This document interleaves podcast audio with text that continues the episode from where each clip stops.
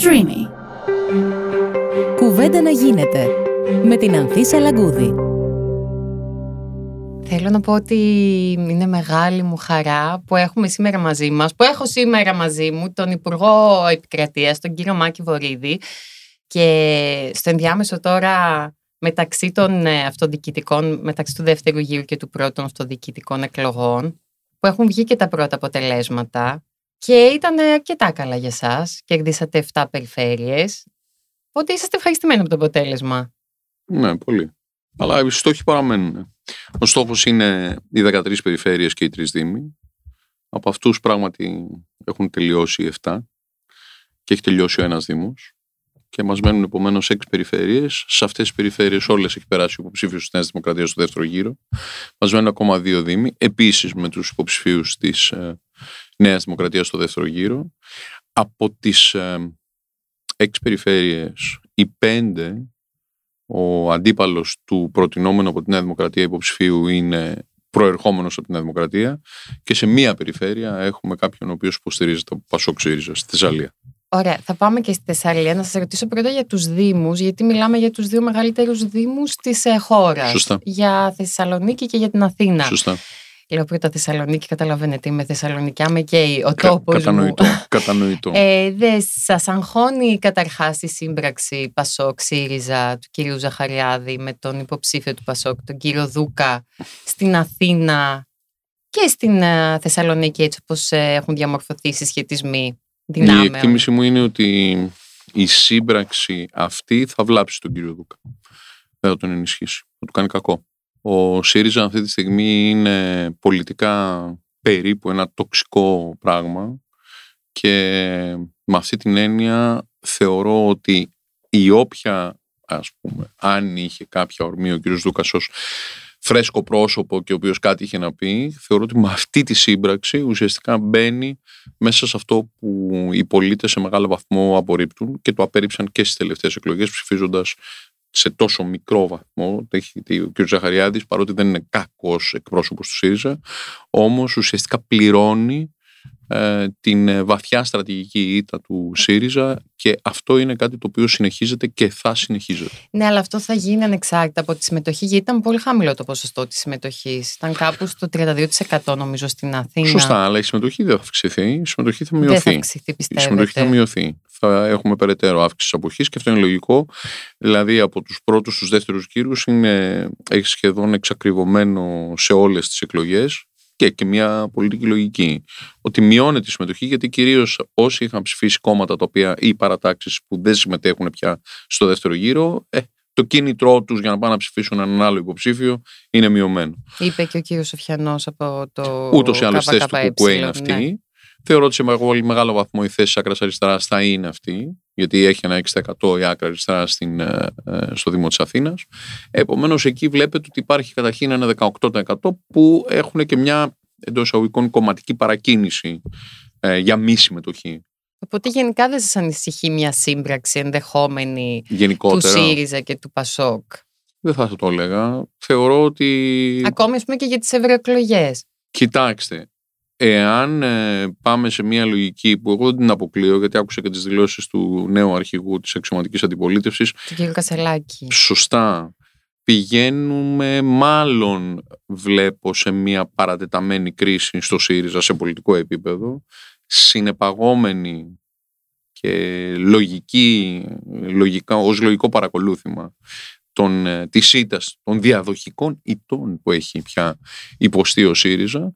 Άρα ναι, δεν αποκλείω και να βρεθεί ο ΣΥΡΙΖΑ σε μια κατάσταση τόσο δύσκολη ώστε ας πούμε να συρθεί πίσω από το ΠΑΣΟΚ. Εννοείται τώρα επειδή ανακοίνωσε τους νέους τομεάρχες και δεν είδαμε έτσι πολλά ονόματα στελεχών Εννοώ- μεγάλων. του Εντάξει, αυτό ΣΥΡΙΖΑ. είναι, αυτό είναι το πολιτικό αποτέλεσμα.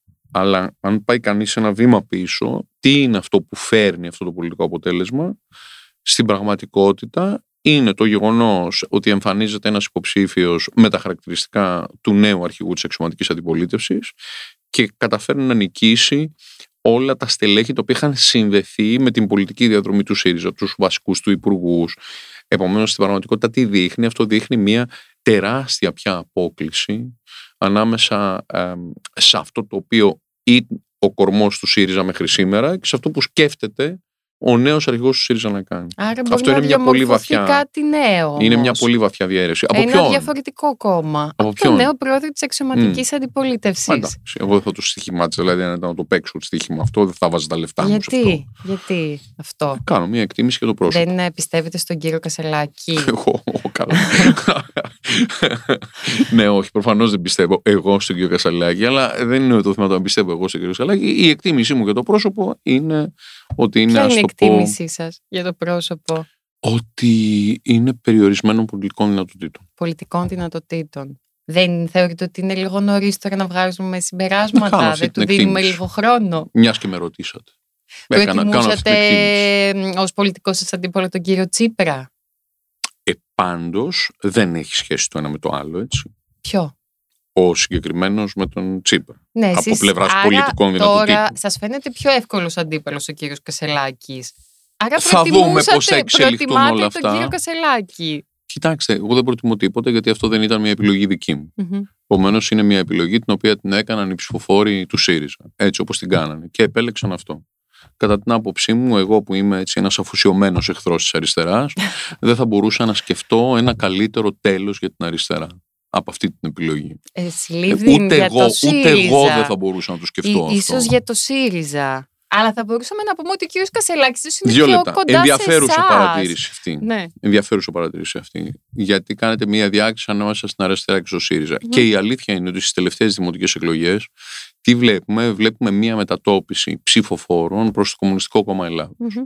Ε, Επομένως, πηγαίνουμε σε μια, ας το πω, αναζήτηση μιας πιο ριζοσπαστικής υπό μια έννοια πιο παραδοσιακής μαρξιστικής λενινιστικής ταυτότητας για την κομμουνιστική αριστερά. Αυτό πράγματι συμβαίνει και κατά τη γνώμη μου έχει και μια ορισμένη λογική που συμβαίνει.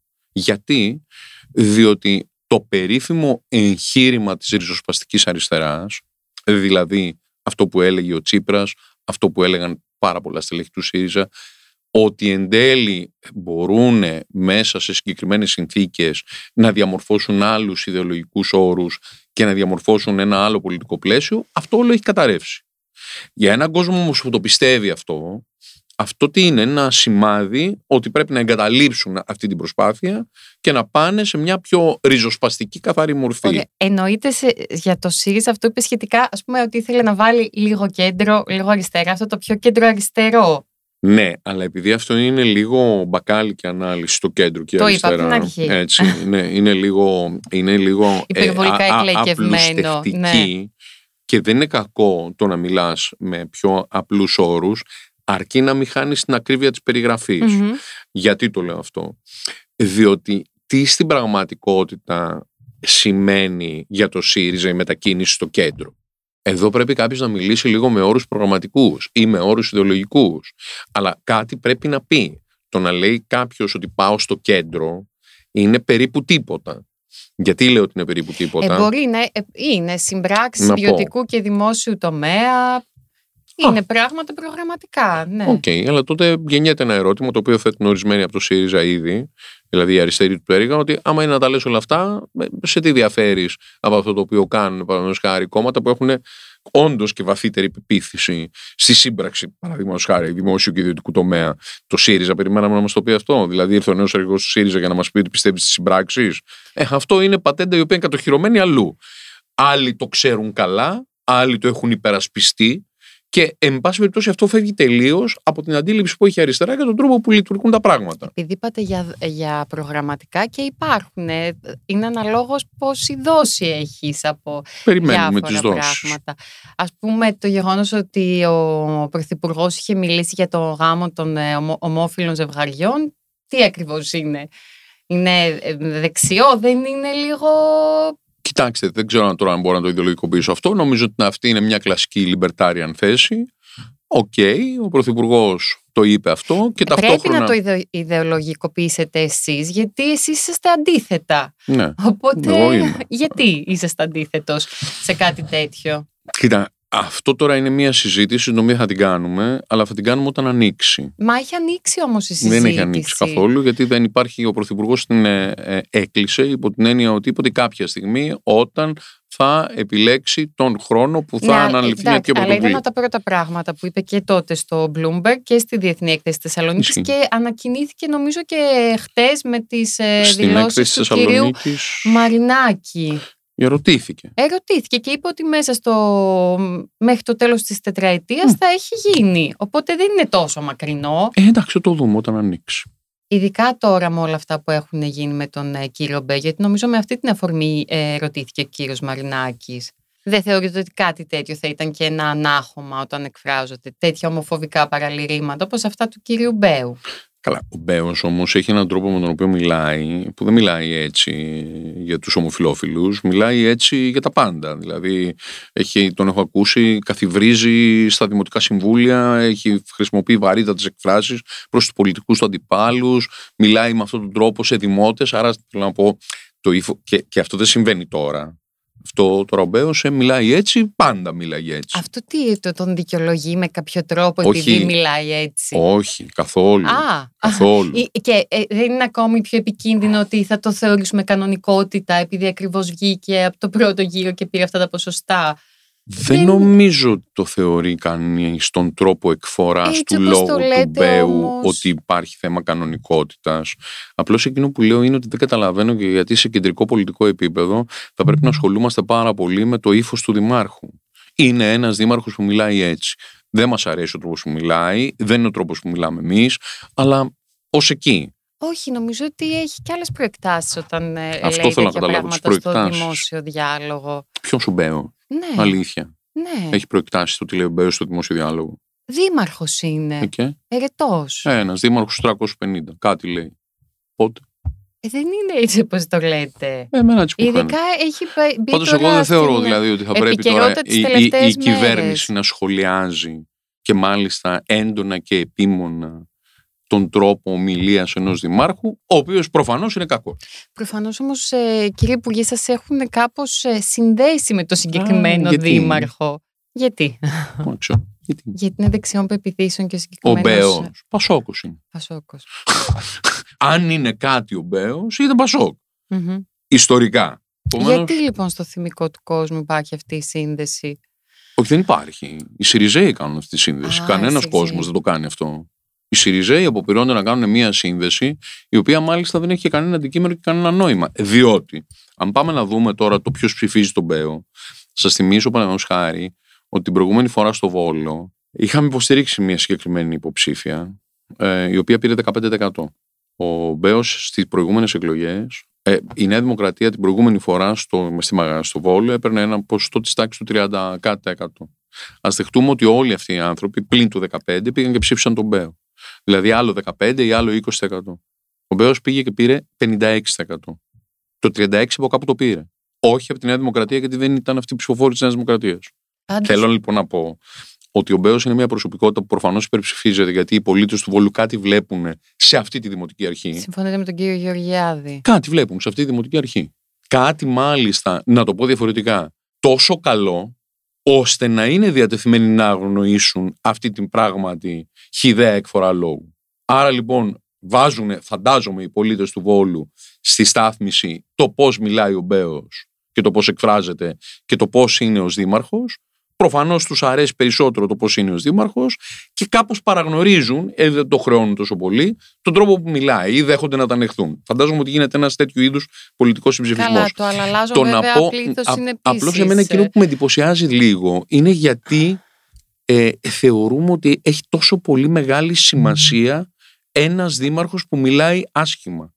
Δεν μιλάει άσχημα. Μιλάει άσχημα. Ήτανε Λέει κακά κακοποιητικός, ε, Ναι. ομοφοβικός, ε, ο λόγος του, δηλαδή Ή- δεν ή μιλάει ακόμα- απλά άσχημα ή και νομίζω ακόμα- ότι κάτι τέτοιο πρέπει να καταδικάζεται έτσι κι αλλιώς. Και το καταδικάζουμε. Αυτός ε, ο Ναι, λόγος. Το Και να μην καταδικάζουμε. υπάρχει καν στο δημόσιο διάλογο. Ο καθένας έχει την ευθύνη των λεγόμενων του. Οι υπόλοιποι κάνουμε σχόλια, έχουμε πει ότι διαφωνούμε. Τώρα έχει και κάτι άλλο να πούμε γι' αυτό. Όχι, εντάξει, να το κλείσουμε. Α, Απλά ωραία. δεν, ε, δε- δε- δεν το θεωρώ ότι είναι ok να μιλάει κάποιος έτσι ε, δημόσια και να το θεωρούμε ότι Δεν είναι είπε μέρος κανείς. μια κανονικότητας. Δεν έλεγε ο Χατζηδάκης ότι ε, όταν συνηθίζουμε το τέρας. Δεν είπε κανείς ότι είναι μία κανονικότητα. Μοιάζουμε μαζί του. Αλλά οφείλω να επισημάνω εδώ την τεράστια υποκρισία της αριστεράς, η οποία όταν επί μία πενταετία όχι ένας δήμαρχος, ο οποίος έχει και τα συγκεκριμένα χαρακτηριστικά, αλλά υποτίθεται βουλευτές, όχι στο δρόμο ή σε ένα δημοτικό συμβούλιο, αλλά στο κοινοβούλιο, λέγαν για δοσιλόγους, για προδότες, για κρεμάλες, για το στα τέσσερα και όλα τα σχετικά, δεν είδα κιόλας να εξηγείρεται το σύμπαν της πολιτικής ορθότητας τότε, για την κομψότητα του λόγου. Θέλω να πω ότι εδώ καταπίνουμε ό,τι καταπίνουμε και ξαφνικά βλέπω ένα κομμάτι της αριστεράς το οποίο συγκινείται με τη συγκεκριμένη πράγματι κακή εκφορά λόγου. Άρα λοιπόν δεν το βλέπω τώρα. Αυτό Δεν- το, εντάξει, δεν το ξεφυ- και τα Ε, δύο. Πάντως η κοινή γνώμη ξεσηκώθηκε νομίζω. Δεν ξεσηκώθηκε μόνο η αριστερά. Και δεν είναι απλά κακή εκφορά λόγου, αλλά αυτή την άποψη έχετε. Μμ. Ε, ας, ας το κλείσουμε εδώ μάλλον το Ε, θέμα. μάλλον, γιατί είναι και ένα σήμαντο θέμα. Εντάξει. Τώρα στην. ε, εγώ ασήμαντο δεν το βρίσκω. Αλλά τώρα στην, ας πάμε στην περιφέρεια της Θεσσαλίας. Αν χάσει ο κύριος αγοραστός, θα είναι ένα μήνυμα για σας, σωστά; Ε, χωρίς αμφιβολία. Εκεί θεωρείτε ότι υπήρχαν λάθη με το συντονισμό γενικότερα; Με το συντονισμό δεν ξέρω αν υπήρχαν λάθη. Προφανώς εδώ εκείνο το οποίο ανοίγει μια συζήτηση, ούτε θεωρώ ότι μετά την καταστροφή, μετά την πλημμύρα, Μμμ. ε, δεν λειτουργήσε καλά ο μηχανισμός μετά. Το μετά είναι οι διασώσεις, το μετά είναι η, η σημαντική προσπάθεια για την αποκατάσταση του δικτύου του ηλεκτρικού, η μεγάλη προσπάθεια για την ε, ίδρυυση, η μεγάλη προσπάθεια για την αποκατάσταση των υποδομών και της επικοινωνίας με τα χωριά, οι αποζημιώσεις οι οποίες δοθήκαν καταρχήν στις οικοσκευές πάρα πολύ γρήγορα, οι καταγραφές των ζημιών οι οποίες έχουν γίνει από τον ΕΛΓΑ προκειμένου να υπάρξουν αποζημιώσεις των αγροτών μας, ή οι καταγραφές οι οποίες έχουν γίνει ε, για, για τις αποζημιώσεις των επιχειρήσεων. Αυτό το κομμάτι που είναι το μετά κομμάτι, μετά την καταστροφή, ε, δεν νομίζω ότι είχε θέματα. Άρα υπήρχε ένα θέμα στην πρόληψη. Προφανώς η μεγάλη συζήτηση έχει να κάνει με τις υποδομές και την πρόσληψη. Και εκεί πάλι ε, η μεγάλη συζήτηση ποια είναι τώρα. Καταλαβαίνω ότι αυτό είναι μια πιο σύμφετη και πιο τεχνική συζήτηση, γιατί κανείς πρέπει να ξέρει Μμμ. λεπτομερώς τα έργα. Διότι η αλήθεια είναι ότι είχαν δεσμευτεί ποσά και σημαντικά ποσά. Μιλάμε για 140 εκατομμύρια. Ένα τμήμα αυτών των ποσών είχε αξιοποιηθεί, ένα άλλο τμήμα αυτών των ποσών δεν είχε αξιοποιηθεί και ήταν στη διαδικασία του να αξιοποιηθεί. Αλλά ε, νομίζω ότι εδώ ανοίγει μια συζήτηση του έστω ότι είχαμε καταφέρει να τα κάνουμε με βάση τα δεδομένα και τον σχεδιασμό όλα καταπληκτικά, δεν είχε υπάρξει παραμικρή καθυστέρηση, είχαν προχωρήσει όλα τα έργα και είχαν υλοποιηθεί. Η εικόνα θα ήταν θεαματικά διαφορετική με δεδομένο το μέγεθος και την ένταση της ε, θεομηνίας και της καταστροφής. Και φαίνεται ότι λόγω του ότι αυτό ήταν ένα φαινόμενο περίπου δεκαπλάσιο από τον Ιαννό, ε, δεν ήταν ικανό, ακόμα και αν όλα είχαν γίνει τέλεια, δεν θα ήταν ικανή να έχουμε μια τελείως διαφορετική εικόνα. Ναι, αλλά η, η κλιματική κρίση, το έχει πει και ο Πρωθυπουργός, είναι εδώ. Δηλαδή, Ναι, αλλά τι, δεν πώς είναι σχεδιάζεται κάτι. την κλιματική κρίση; Ε, πρέπει Ε. να βρει όμως τρόπους το κράτος, δεν πρέπει να βρει. Επαναλαμβάνω, εδώ θέλει μία πολύ πιο μεγάλη συζήτηση. Καταλαβαίνω και την κρισιμότητά της και την αγωνία και την πίεση την οποία υπάρχει. Προφανώς είναι μια επιστημονική συζήτηση η οποία θα απασχολήσει τους εξειδικευμένους επιστήμονες που πρέπει να σχεδιάσουν και να προτείνουν τα έργα υποδομής στο επόμενο χρονικό διάστημα. Αλλά Ε, το, έτσι κι αλλιώς η πολιτική προστασία δεν έχει βάλει τώρα, δεν έχει πάρει κάτω από την ομπρέλα της και την Μμ. ε, ΕΜΗ και το Εθνικό Αστεροσκοπείο. Ναι. Και... Αλλά, αλλά ξέρετε το βασικό ερώτημα το οποίο αν να σας το ρώταγα ε, ε, είναι το εξής. Αν πρέπει να κάνω ένα αντιπλημμυρικό έργο Μμμ. με πόσο όγκο νερό το σχεδιάζω. Για ποια περίπτωση; Το σχεδιάζω για έναν Ντάνιελ. Ναι, αλλά αυτό αν δεν είναι ένα φαινόμενο που το περιμένω να γίνεται συχνά τότε στην πραγματικότητα μπορεί να πρέπει να πληρώσω 10 φορές το κόστος αυτού του έργου. Κάνω δηλαδή ένα έργο το οποίο είναι πάρα πάρα πολύ ακριβό Επομένως, αυτό δημιουργεί ζητήματα ορθής χρήσεως των χρημάτων, γιατί τα χρήματα δεν είναι ατελείωτα. Και το ερώτημα είναι, αν αυτό μου ξανατύχει όχι σε έξι μήνες, αλλά μου ξανατύχει σε 20 χρόνια, καλά έκανα και τα βάλα τα χρήματα μου εκεί, αν είναι 20 χρόνια. Αν είναι 50, αυτό λοιπόν που θέλουμε από τους επιστήμονες στο βαθμό που μπορούν να το προβλέψουν πια τα μετεωρολογικά μοντέλα είναι να μας πούν τι πιθανολογούν.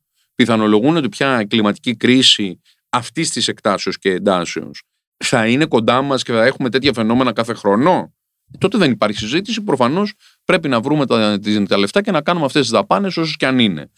Αν όμως δεν μας το λένε αυτό, τότε προφανώς θέλει έναν άλλο σχεδιασμό. Ωραία, αυτή είναι η συζήτηση για την επόμενη μέρα. Δεν ξέρω καν αν σήμερα έχουμε αρκετά επιστημονικά δεδομένα για να την κάνουμε αυτή τη συζήτηση με αυτόν τον τρόπο.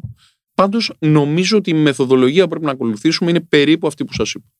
Να σας ε, ρωτήσω τότε για το λεκανοπέδιο της Αττικής. Διάβαζα στην ε, καθημερινή, παραδείγματος χάρη γιατί είπατε, ακόμη και αν κάποια έργα έπρεπε να γίνουν λίγο καλύτερα, να υπήρχαν κάποιες αστοχίες, ότι αν ε, θα ήταν διαφορετικό το αποτέλεσμα και σε ποιο βαθμό. Ότι... Δηλαδή αν σχεδιάζαμε με δύο λόγια, με Ιαννό. Όπου όμως ήταν κάτι το οποίο επίσης ήταν πρωτοφανές, Δηλαδή, μέχρι να έρθει ο Ντάνιελ, ο Ιαννό ήταν κάτι πρωτοφανές. Ναι. Ωραία. Αν είχαμε τη δυνατότητα μέσα στη διετία την οποία πέρασε από τον Ιαννό να πούμε ότι εγώ δεν σας λέω ότι δεν υπήρξαν αυστερήσει ή δεν υπήρξαν αστοχίες. Μπορεί να υπήρξαν. Επομένως, αυτό είναι κάτι που θα το βρούμε για να δούμε πού έχουν υπάρξει αστοχίες ή τίποτα άλλο. Λέω όμως, ας πούμε ότι δεν είχαμε αστοχίες.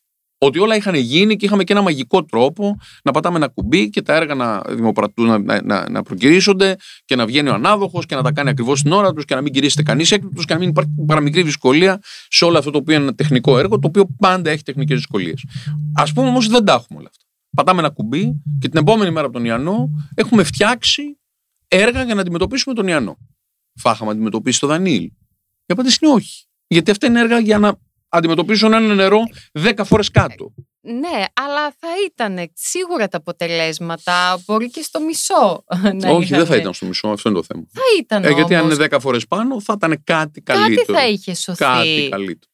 Ε, ναι, αλλά, αλλά με αυτή τη λογική δεν ε, μπορείς να πας. Εγώ ήθελα να σας ρωτήσω, γιατί διάβαζα εδώ τώρα στην καθημερινή, ότι αν συμβεί μια τέτοια κρίση στο, στο λεκανοπέδιο της Αττικής, αν έχουμε έναν ε, Ντάνιελ ε, στην Αττική, ότι τα σχέδια διάσωσης στο πολεοδομικό συγκρότημα της Αττικής προβλέπουν 1,2 εκατομμύρια κατοίκους. Και εμείς είμαστε 3,5-4 εκατομμύρια. Ε, αυτό, ας πούμε, δεν είναι σοβαρό. Δεν είναι κάτι που πρέπει να προβλεφθεί να αλλάξει. Κοιτάξτε, αυτό το οποίο μέσα κάνουμε... στο επόμενο διάστημα. Σωστά. Γιατί έχουμε και εμείς ε, προβλήματα εδώ στην Αττική. Και με τις πρώτες βροχές και πλημμυρίζουν και μέρη. Σωστά.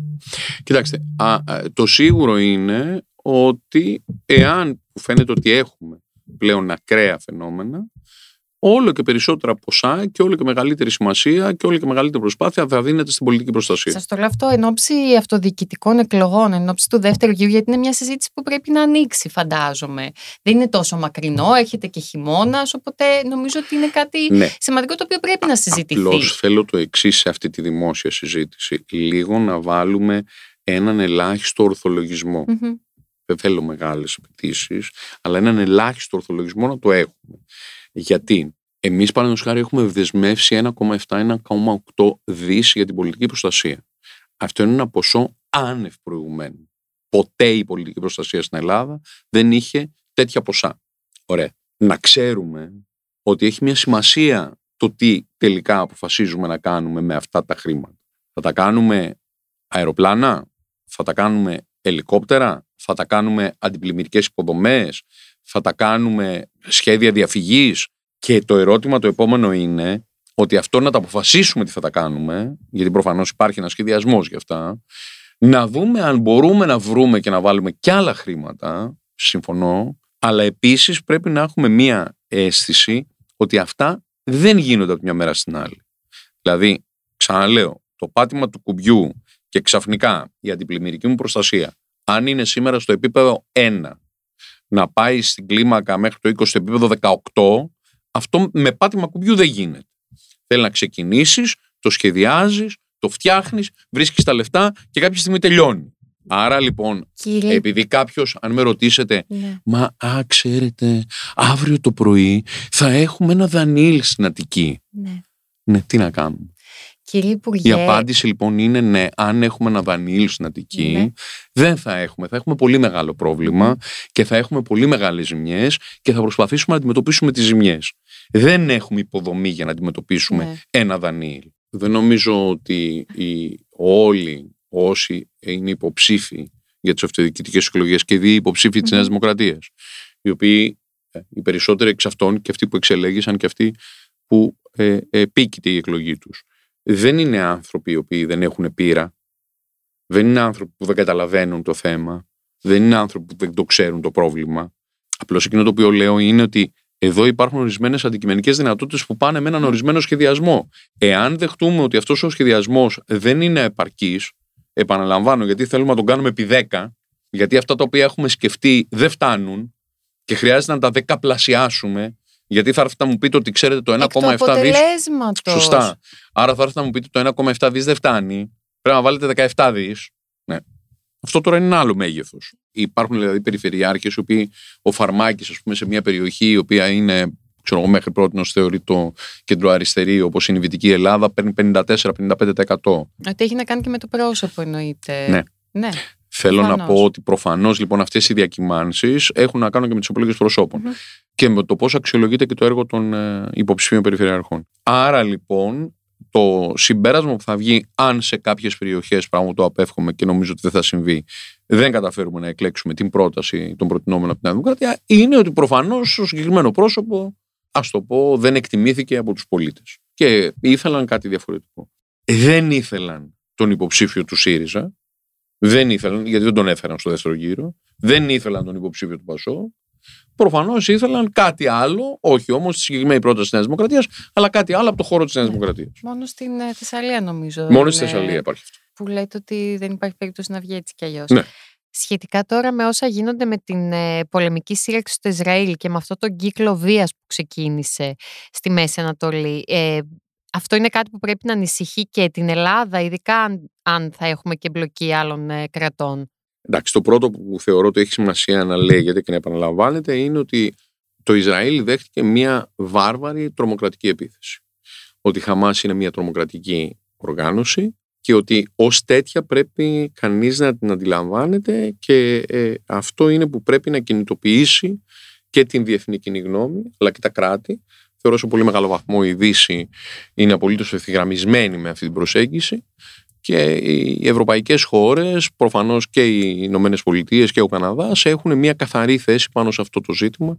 Εγώ είμαι πολύ περήφανος που και η κυβέρνησή μας έχει πάρει εδώ την σωστή θέση απέναντι σε αυτό το ακραίο φαινόμενο. Ε, βλέπουμε δε και ε, πράξεις ακραίας φρίκης και επαναλαμβάνω ότι εδώ, γιατί ε, θα σου το πω γιατί το λέω αυτό, βλέπω μια απόπειρα από την αριστερά ή πτέρυγες αριστεράς, η οποία περίπου μας λέει το εξής ε, μα ξέρετε ότι επειδή υπήρχε πόλεμος και στον πόλεμο ε, έχουν υποστεί απώλειες και οι Παλαιστίνοι, τώρα περίπου αυτό χρησιμοποιείται σε μια δικαιολογητική βάση για να πούνε να τώρα κάνανε και αυτοί αυτά που κάνουν. Υπάρχει μια τεράστια διαφορά. Όταν λέμε τεράστια διαφορά, τεράστια διαφορά. Διότι μπορεί πράγματι σε ένα πόλεμο να έχεις απώλειες ζωές, απώλεια ζωής αμάχων σε ένα πόλεμο. Εδώ όμως δεν είναι το ίδιο με το να πηγαίνεις να παίρνεις ομήρους ανθρώπους που είναι σε μια συναυλία και εν συνεχεία να τους χρησιμοποιήσει του ομήρους αυτούς ή να τους φαγιάζεις, οι οποίοι ήταν σε μια συναυλία και καμία σχέση δεν έχουν με την πολεμική εμπλοκή.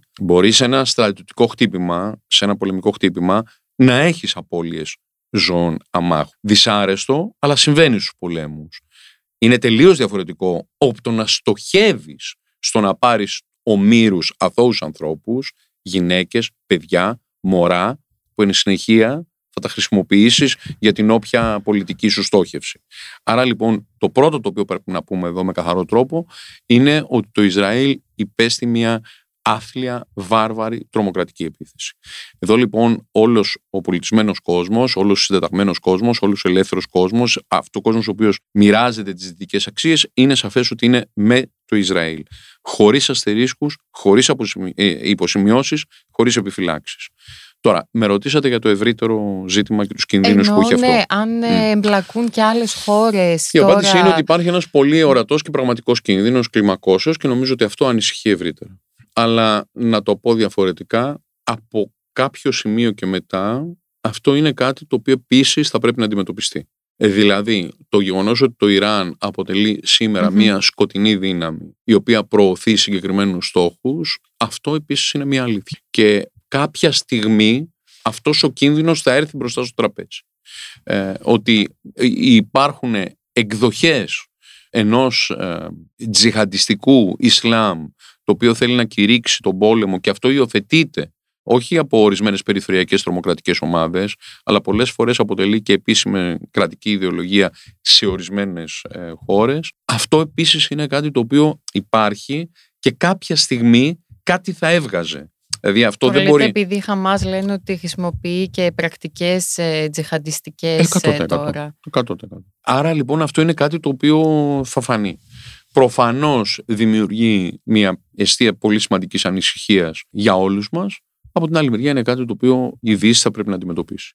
Εάν χρειαστεί, θα πρέπει να αντιμετωπίσει. Εσείς θεωρείτε δηλαδή ότι είναι αναπόφευκτο να ε, γενικευτεί Δεν ξέρω η ποιες πολεμική είναι οι σύραξη επιλογές στη που θα Μέση γίνουν Ανατολή. εδώ, αλλά, αλλά ότι είναι ένας πολύ υπαρκτός κίνδυνος, δεν ξέρω αν θα πάει σε αυτή την κατεύθυνση. Είναι ένας κίνδυνος. Άρα δεν είμαι σίγουρο, δεν μπορώ να προβλέψω ότι σίγουρα θα πάει εκεί. Η Μακάρι Ελλάδα- να μην πάει. Η Ελλάδα πρέπει να ανισχύει Η Ελλάδα πρέπει, να Ειδικά σε παίρνει, μια η, η Ελλάδα πρέπει να παίρνει όλα πιθανότητα γενίκευσης. η Ελλάδα πρέπει να παίρνει όλα τα μέτρα ασφαλείας τα οποία πρέπει να πάρει για την αντιμετώπιση της διεθνούς τρομοκρατίας. Και α, αυτό συνδέεται σε πολύ μεγάλο βαθμό. Είδα κάτι εξαιρετικά ενοχλητικό. Δηλαδή, είδα μέσα σε ε, δομές υποδοχής μεταναστών να γίνονται πανηγυρισμοί από αυτούς που βρίσκονται προφανώς Παλαιστίνοι ή, ή άλλοι οι οποίοι ε, έχουν αιτηθεί καθεστώς πρόσφυγα να πανηγυρίζουν για την επίθεση της Χαμάς. Αυτό είναι κάτι εξόχως ανησυχητικό, βαθιά ενοχλητικό και ε, νομίζω ότι οι αρχές ασφαλείας της χώρας μας ήδη μεριμνούν προκειμένου να εντοπίσουν τέτοιους πιθανούς κινδύνους. Θα έχουμε όμως και άλλους ε, μετανάστες σε περίπτωση που γενικευτεί η πολεμική σύραξη. Δεν θα έχει μια έκρηξη. Δεν θα έχουμε Βέβαια. ροές προσφύγων. Από Ας αυτή πάνε, την ας πάνε άποψη. στην Τουρκία, η οποία τους αγαπάει και πολύ και επομένως νομίζω θα είναι διατεθειμένη να τους φιλοξενήσει. Δεν ξέρετε ότι δεν θα πάνε όμως στην Τουρκία. Θα είναι ένα θέμα που θα έχουμε να Θα είναι. αντιμετωπίσουμε. Ναι, θα είναι. Και νομίζω ότι η απάντηση εδώ είναι η γνωστή απάντηση. Η αποτελεσματική φύλαξη των συνόρων και ο περιορισμός των μεταναστευτικών ροών. Τι θα γίνει με τους Έλληνες που βρίσκονται εκεί; Αυτοί νομίζω γυρνάνε ή έχουν γυρίσει ή θα γυρίσουν σήμερα το βράδυ; Όλοι. Όλοι. Δηλαδή, ναι. Νομίζω έχει ρυθμιστεί αυτό και δεν υπάρχει κανένα θέμα. Και είδα και κάτι, είδα και μια ανακοίνωση εκεί, μια κοινοβουλευτική ερώτηση του ΣΥΡΙΖΑ, η οποία είναι απολύτως απαράδεκτη, λέγοντας ότι δεν μεριμνούμε τη στιγμή που σε μια χρονική στιγμή που δεν έχουν ανασταλεί πλήρως οι πτήσεις όλων των αερογραμμών, των ευρωπαϊκών αερογραμμών, όχι απλώς έχουμε μεριμνήσει, αλλά οι μισοί έχουν ήδη επιστρέψει και οι άλλοι μισοί θα επιστρέψουν σήμερα, έχουν επιστρέψει με ασφάλεια, επιστρέφουν με ασφάλεια. Δεν ξέρω τι είναι αυτό το οποίο θέλει να πει πάλι ο ΣΥΡΙΖΑ, κάτι προσπαθεί να πει. Ναι, σε κάθε συζήτησή σας είναι αυτό σχετικά με την Μα αριστερά. δεν είναι εντυπωσιακό. Δεν είναι εντυπωσιακό. Δηλαδή, προσέξτε εδώ, υπάρχει και μια ανησυχία για κάποιους ανθρώπους που είναι εκεί, έτσι. Και έχουν εμπλακεί Φυσικά σε ένα και υπάρχει θέατρο, ανησυχία και γι' σε αυτό ένα σας θέατρο ρωτάω. πολέμου. Σε ένα θέατρο πολέμου. Η, η κυβέρνηση ενεργεί και ενεργεί μέσα από εξαιρετικά αντίξωες συνθήκες ως προς τον επαναπατρισμό τους. Και το καταφέρνει. Ναι, και έρχεται ο άλλος εκείνη τη χρονική στιγμή και σου κάνει μια ερώτηση γι' αυτό. Σε αυτό, Ναι. ναι, απλά το Είναι να, αυτό που λέμε, ότι σηκώνω τα χέρια ψηλά. Λέτε για το φυσικά και νομίζω ότι είναι καταδικαστέα από όλους η, ε, η τρομοκρατική επίθεση της ε, Μμ. Χαμάς, όχι μόνο από τους αριστερούς, ανεξάρτητα αν Όχι από ήταν όλους. το Όχι από όλους. Γιατί το, θέμα λέτε. των Γιατί το λέτε αυτό; Παλαιστινίων, ε, Όχι από όλους. δίκαιο το Δεν είναι αίτημα από των όλους. Παλαιστινίων. Δεν είναι από όλους. Υπήρχαν άνθρωποι που κάναν διαδήλωση εναντίον του Ισραήλ. Την ημέρα των γεγονότων κάνανε διαδήλωση εναντίον του Ισραήλ. Υποστηρίζοντας αυτό το πράγμα. Άρα δεν είναι από όλους. Δεν είναι όμως μόνο από τους αριστερούς εννοώ. Από ποιους άλλους είναι; είναι από αυτούς. Εντάξει. Δεν είναι κανένας άλλος. Αυτοί τα λένε αυτά. Η αλήθεια είναι ότι πρέπει κάποια στιγμή στην Ελλάδα αυτό το κέλυφος προστασίας να αρθεί και ο καθένας να έχει την ευθύνη των λεγόμενων του. Δηλαδή δεν μπορεί ξαφνικά, επειδή κάποιος έχει μια χή άποψη, ιδεολογία, να είναι έτοιμος να δικαιολογήσει τα πάντα και όλοι μάλιστα να καθόμαστε και περίπου βλαβλεκά να τον ακούμε. Ε, όχι. Αυτός ο οποίος δικαιολογεί αυτά τα πράγματα οφείλει να έχει το κόστος αυτών των αιτιάσεων που περασπίζεται. Δηλαδή, εμένα μου φαίνεται αδιανόητο ότι υπήρξαν λίγοι, λίγοι, αλλά υπήρξαν άνθρωποι που πήγαν να κάνουν διαδήλωση. Την ώρα που έχουν δεχτεί μια τέτοια επίθεση στο Ισραήλ και έχουν τόσους νεκρούς, οι οποίοι είναι άμαχοι, οι οποίοι δεν έχουν καμία σχέση με αυτό το πράγμα. Δηλαδή, δεν πήγανε να πλήξουν, ρε παιδί μου, στρατιωτικούς στόχους. Ή έστω Και αστυνομικά στην τμήματα. Τουρκία νομίζω το κάνανε, κάνανε Δηλαδή, διαδήλωση. κάνανε μεγάλες διαδηλώσεις. Ε, εντάξει. Ε, εντάξει, τι εντάξει. Η Τουρκία είναι ανατοική χώρα, υποτίθεται. Δηλαδή, θέλω να πω ότι εδώ πρέπει όλοι κάπως να αρχίσουμε να ελεγχόμαστε για το πραγματικό περιεχόμενο των πολιτικών που περασουζόμαστε κάθε φορά. Θέλω να σας ευχαριστήσω πάρα πολύ Κι εγώ. που ήρθατε, κάνατε αυτό τον κόπο και θέλω να σας ρωτήσω, είναι το πρώτο σας podcast. Ναι. Να νιώθω πολύ περήφανη. Ναι, Υποθέτω κιόλας ότι είναι το πρώτο μου podcast γιατί δεν παρακολουθώ ακριβώς αν έχουν. Τι δεν Κάνει. παρακολουθείτε. Ε, το, αυτό το αν είναι podcast ή αν Το- είναι, το τι το πλαίσιο. κάνουν. Είναι, ναι, το μέσο δηλαδή κάθε φορά το οποίο χρησιμοποιείται δεν το έχω πολύ εγώ. Ναι. Μπορεί να έχετε δηλαδή ξανακάνει podcast και να μην το έχετε Μπορεί καταλάβει. και να μην το ξέρω. Ναι. Κρίμα, Μπορεί και θα να μην το ήθελα ξέρω. Να είναι Να το είναι το πρώτο παρθενικό. σας εδώ, το Ωραία, παρθενικό σας. ωραία, ωραία, αλλά ωραία. δεν πειράζει. Ναι. Αφού τώρα το νιώσατε, ξέρετε ότι έκανα podcast. Όχι, τώρα ξέρω ότι συζήτησα Με μαζί την σας πάλι με το Ανθή. θέμα του μέσου. Δεν έχω πλήρη αντίληψη του τι κάνει το μέσο και πώς παίζει και πώς χρησιμοποιείται. Αλλά σας ξέρω τα ότι δείξω συζήτησα μαζί όλα, σας. κύριε Υπουργέ. Οπότε αυτό είναι το σημαντικό. Ναι. Σας ευχαριστώ να είστε θερμά. καλά, να είστε καλά.